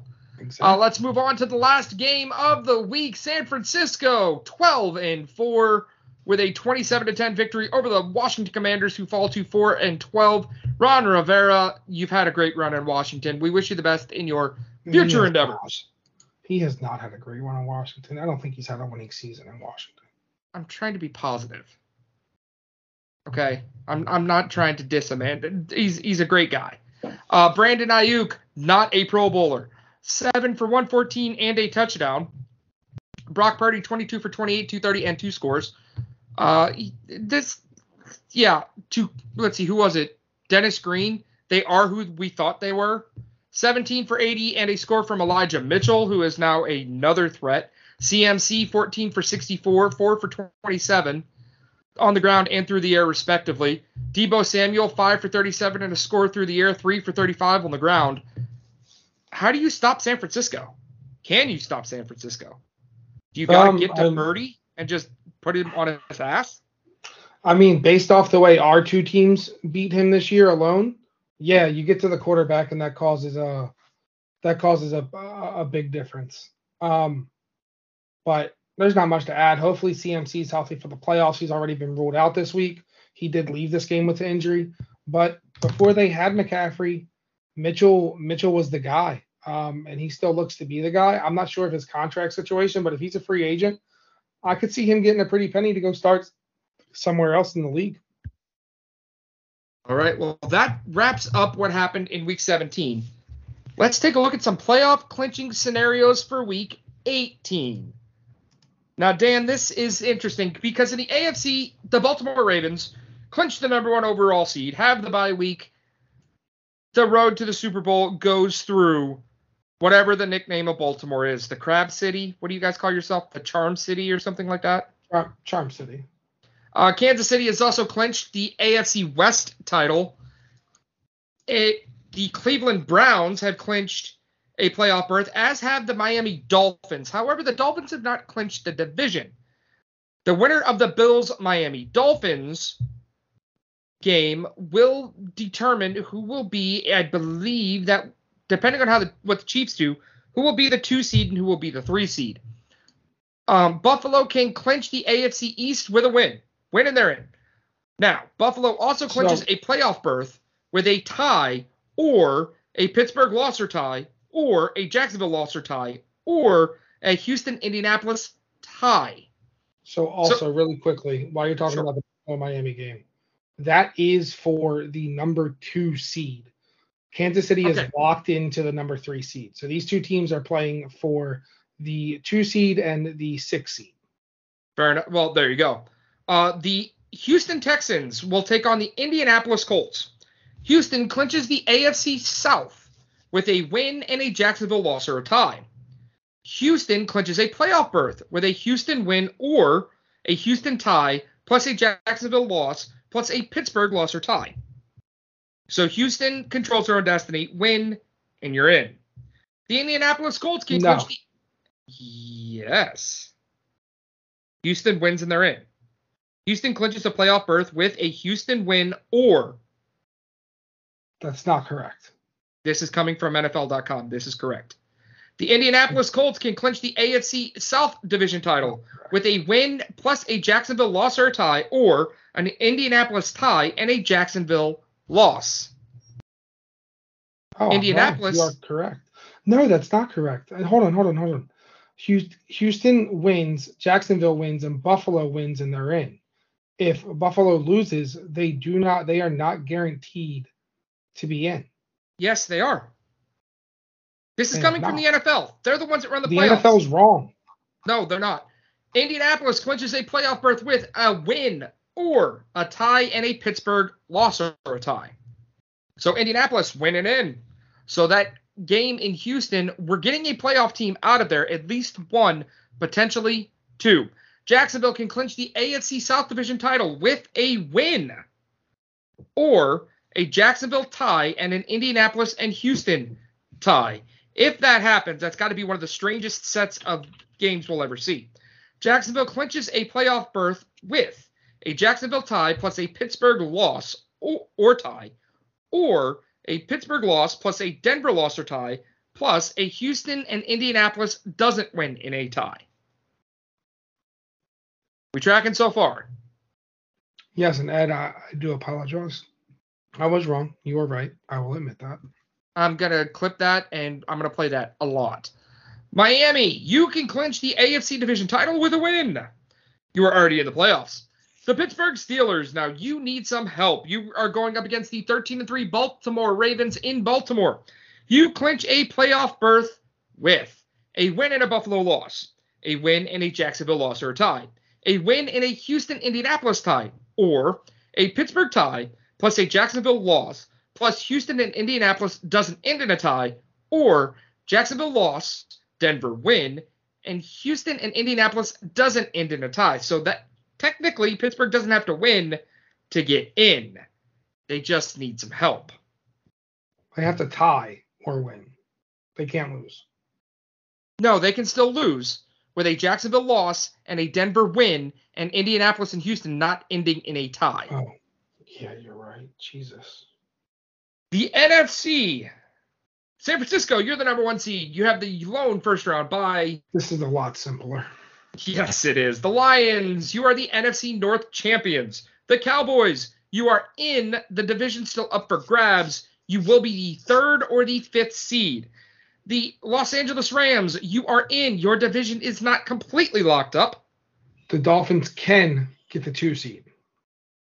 If Okay, they win, yes. or not the, the Lions. If they win, Dallas loses and Philly loses. Okay, so there we go. Um, and Philadelphia, you are in. You are playing for your division or the fifth seed. The Atlanta Falcons, you are not done. You win with an Atlanta win and a Tampa Bay loss. You win the South. Cowboys, you clinch the East with a win or a tie and a Philly tie or a Philly loss outright. So Dallas doesn't have to win to win their division. They just need Philly to lose. Green Bay, you can clinch a playoff berth by beating Chicago in Lambeau in January. What a scene on Sunday afternoon. You win and you're in, or you tie in a Seattle loss or a tie, plus a New Orleans loss or a tie. Or you tie, Seattle loses and Tampa loses, or you tie, Seattle ties and Tampa loses or ties. Or Minnesota loss or tie plus a Seattle loss plus a Tampa Bay loss, or Minnesota loss or tie, Seattle loss, and New Orleans loss. Green Bay just win the football game. How sweet would it be for Bears fans to keep the Packers out of the playoffs by beating Green Bay? Minnesota, you can get in with a win plus a Green Bay loss plus a Seattle loss plus a Tampa loss, or with a win, a Green Bay loss, a Seattle loss, and a New Orleans loss. So Minnesota, you can get in, but you need help. Saints, you can get in with a win or a Tampa Bay loss or a tie. Or you tie and Tampa loses. That's how you win the South. You can just get in with a win and a Seattle loss or a tie, or a Green Bay loss or a tie, or not tying. I'm sorry, or tying the game with a Seattle and Green Bay loss. Philadelphia, you win the East with a win and a Dallas loss or tie, or you tie and Dallas loses. Seattle, you get in with help. With a win or a Green Bay loss or a tie, or a tie and a Green Bay loss, or a Tampa loss or a tie, or Seattle ties with a Green Bay loss and a New Orleans loss or a tie. Tampa Bay, you clinch the South with a win. Or if New Orleans loses and you tie, you clinch a playoff berth with a tie and a Seattle loss and a Green Bay loss. that all being said, a lot of winning you're in scenarios here, Dan. Which, what's your playoffs looking like? All right, so I'm gonna give you a breather. So I'm gonna go through the whole AFC and then the whole NFC and then Thank you. yours. Baltimore, obviously at the one.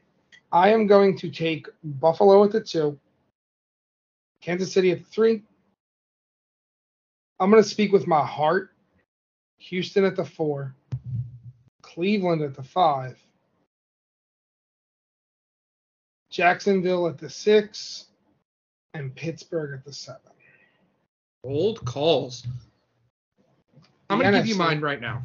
Okay, give me your AFC. I don't even know if what I said is possible, but some combination of those. I'm going chalk the way it is now. Baltimore, Miami, Kansas City, Jacksonville, Cleveland, Buffalo, Indy. So you think Indy Yep. beats Houston? Okay. Yep. Just call it a On the N- Call it a on the NFC side, uh, San Francisco, Dallas, Detroit. I do think Tampa gets the, the division, so the four seed, which will put Philly in the five. Um, if the Rams are sitting starters, which is very interesting to me, because I would personally rather go to Dallas than go to Detroit. I do think D I do think Detroit is the better team. Um, well, wait, that would put That could be why they're resting starters. Green yeah, Bay wins, they improve to the sixth seed, and LA falls to the seventh.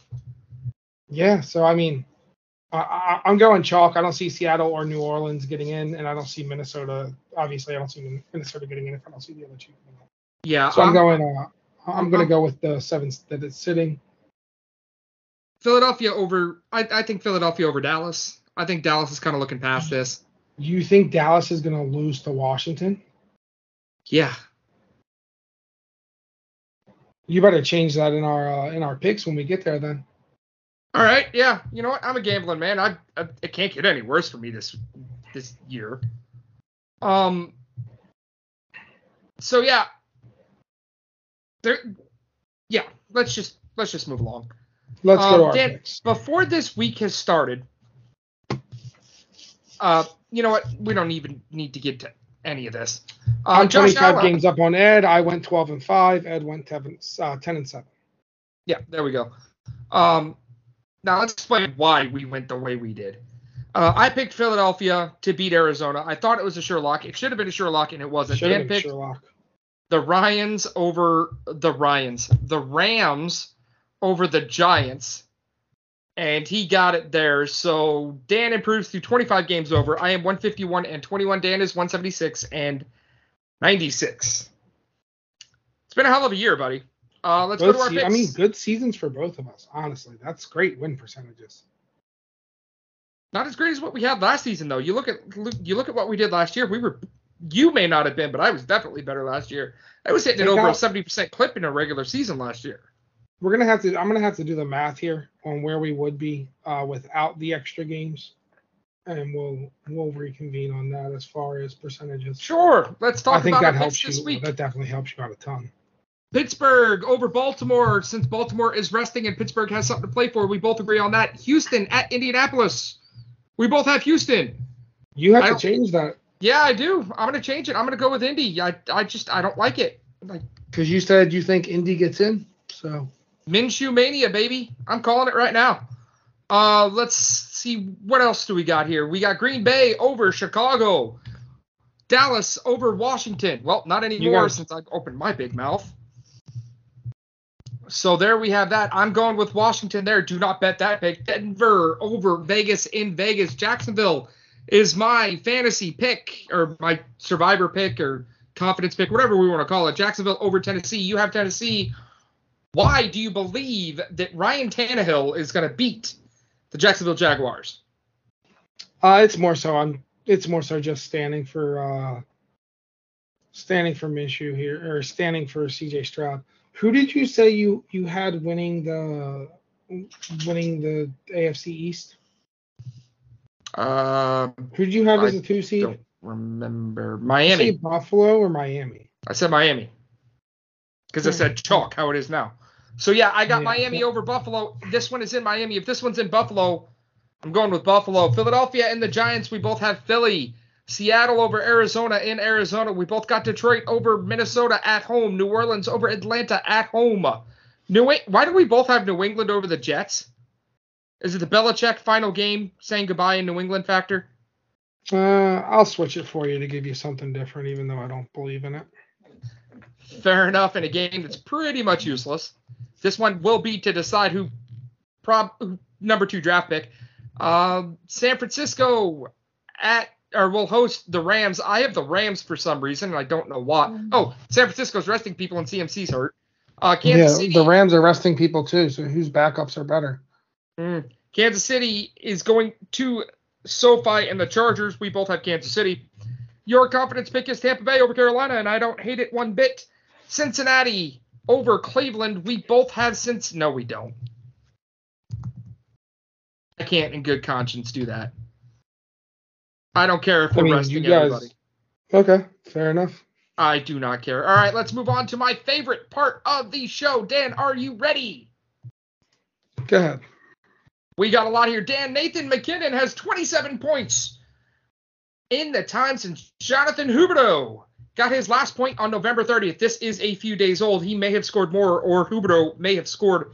For those of you that don't remember, Jonathan Huberdeau was was the other piece going the opposite way from Florida to Calgary in the Matthew Tkachuk trade, one of the biggest trades in the NHL in recent memory, and he has been an abject failure in Calgary. Dan, the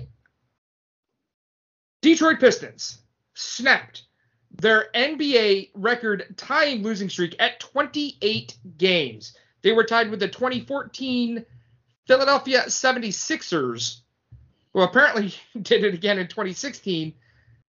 Um, let's talk about some of the longest losing streaks in sports. Dan, the longest streak in Major League Baseball. Baltimore Orioles. You remember that season? You were a No, little young, 1988. You're like negative I wasn't one. even. I was negative like three. um, in football, the Chicago Cardinals lost 29 in a row, but 10 of those losses counted as they combined with the Pittsburgh Steelers in 1944 because of World War II. The longest streak in actual NFL history belongs to the Tampa Bay Buccaneers uh, from 1976 and 1977. They lost 26 in a row. Thank God that the Browns won in Week 16 in their 1 and 15 season to keep that illustrious streak out of the city of Cleveland.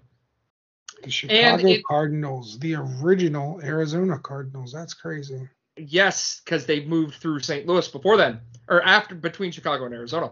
Correct. Uh, the longest losing streak in the NHL belongs to the Pittsburgh Penguins in 03-04 and the Buffalo Sabres in 2021 at 18 games. And those are, eight- I believe, those are 18 games in regulation.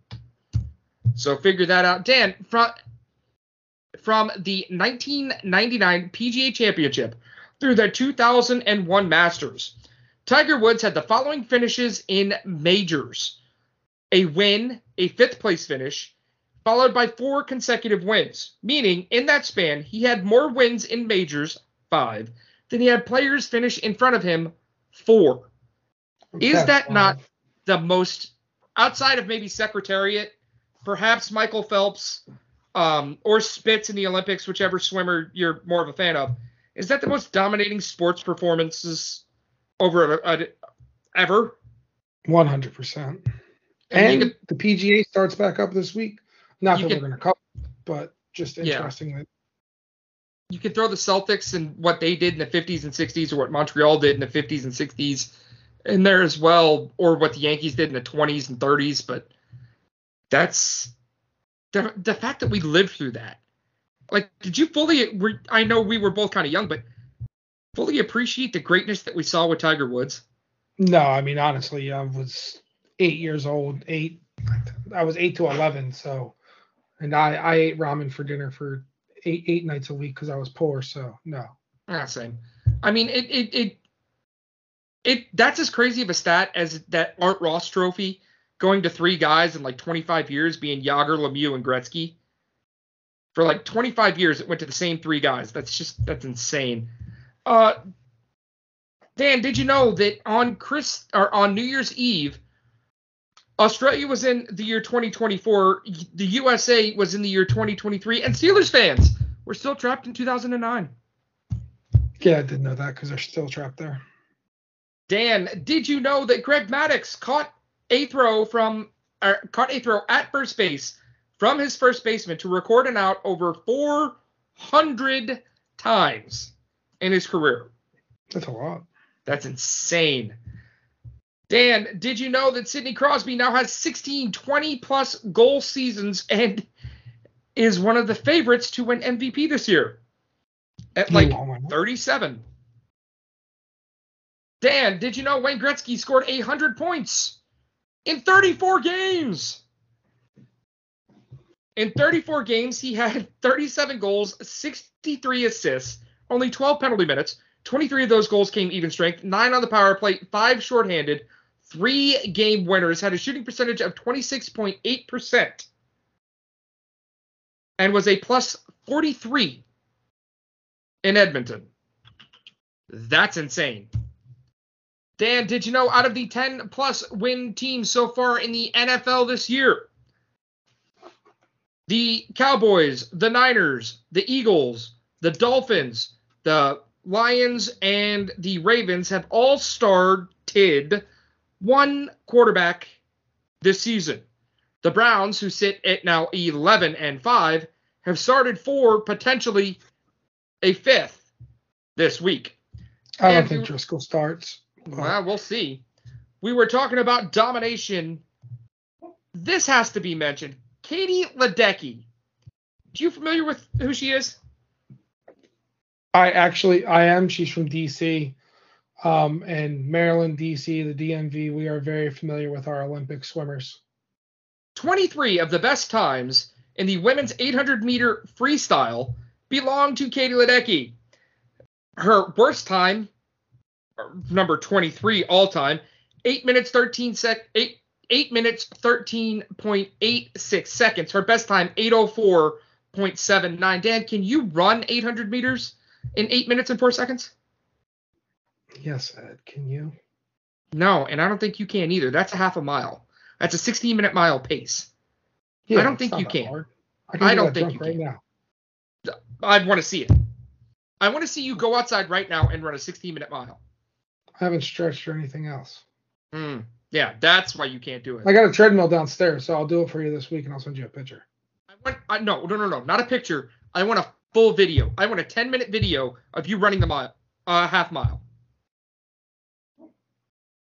Okay. And then I want you to be able to sing after you're done. To have the breath Yes. capacity to do that. that had nothing to do with it. I'm calling you fat, motherfucker. Oh, I mean, uh, okay, that's the pot calling the kettle black. Yeah, fat people can call other Um, people fat. It's not racist. Some things that you missed here. Christian McCaffrey has eclipsed 2,000 total yards. Uh, Christian, I got it from here. Um, also, Brock Purdy has 31 touchdowns this season. He broke the 49ers single season passing yards record, which is impressive considering the fact two of the best ever also played that position in Joe Montana and Steve Young. Um, that is impressive. One thing we do need to mention best wishes to Christian Holmes, defensive back from the Commanders, who collapsed after a play. It's a head injury. It's scary. Another scary head injury that we saw was Elijah Moore for for Cleveland on Thursday, going and having a seizure after being knocked out on a questionable hit. No, that was clean. I'm I'm I'm not gonna let you get away with that one. That was a clean hit. His head his head bounced off the ground. I'm I'll let you call Dirty Dan Sorensen dirty, and I'll let you talk all you all the crap you want about Minkah Fitzpatrick, but that was not a dirty hit. That was a bang bang play. Uh, it was clean. It was unfortunate, and I wish Elijah Moore nothing but the best because I am an Elijah Moore fan. Uh, one thing, Dan, first quarterback to go four consecutive seasons with a touchdown or with 40 touchdowns is none other than Josh Allen. Josh Allen, not a Pro Bowler. Does that shock you? I don't think Josh Allen was that good this season. I really don't. Do we need to look at the stats? I feel like we should look at the stats here. And we can do that now or we can do that later. We're already at two hours. I don't care. Um, but we we can do that later. We can discuss the Pro Bowl later. Uh, Dan, most sacks by a rookie defensive tackle. Aaron Donald holds the record with nine, and he did that in 2014. Kobie Turner in 2023 for And I, I lost you. I lost you. Um, but what you were saying is Aaron Donald in 2014 has nine total sacks, and Kobie Turner in 2023 is at seven and a half. I do think Ed, Ed, I do think that he can get there.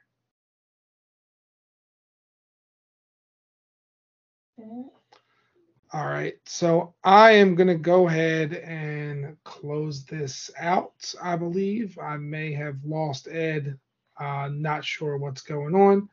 At least we didn't have the technical difficulties till the end of the show. Um, there we go. I got that Was that oh, you're you're back, but man, you sound like you're underwater. But close this out for us, bud. Uh, actually, Dan, you're going to do it. You're going to end the show for us. All right. Well, Ed, um, I want to thank you all for listening. I'm going to end this show as a throwback because we're going to put one of these out soon. So, as my buddy Ed would say here, as always, thank you all for listening. And if you're not down with the Players to Be Named Later podcast, I got two words for you Sports Dispatch. See ya.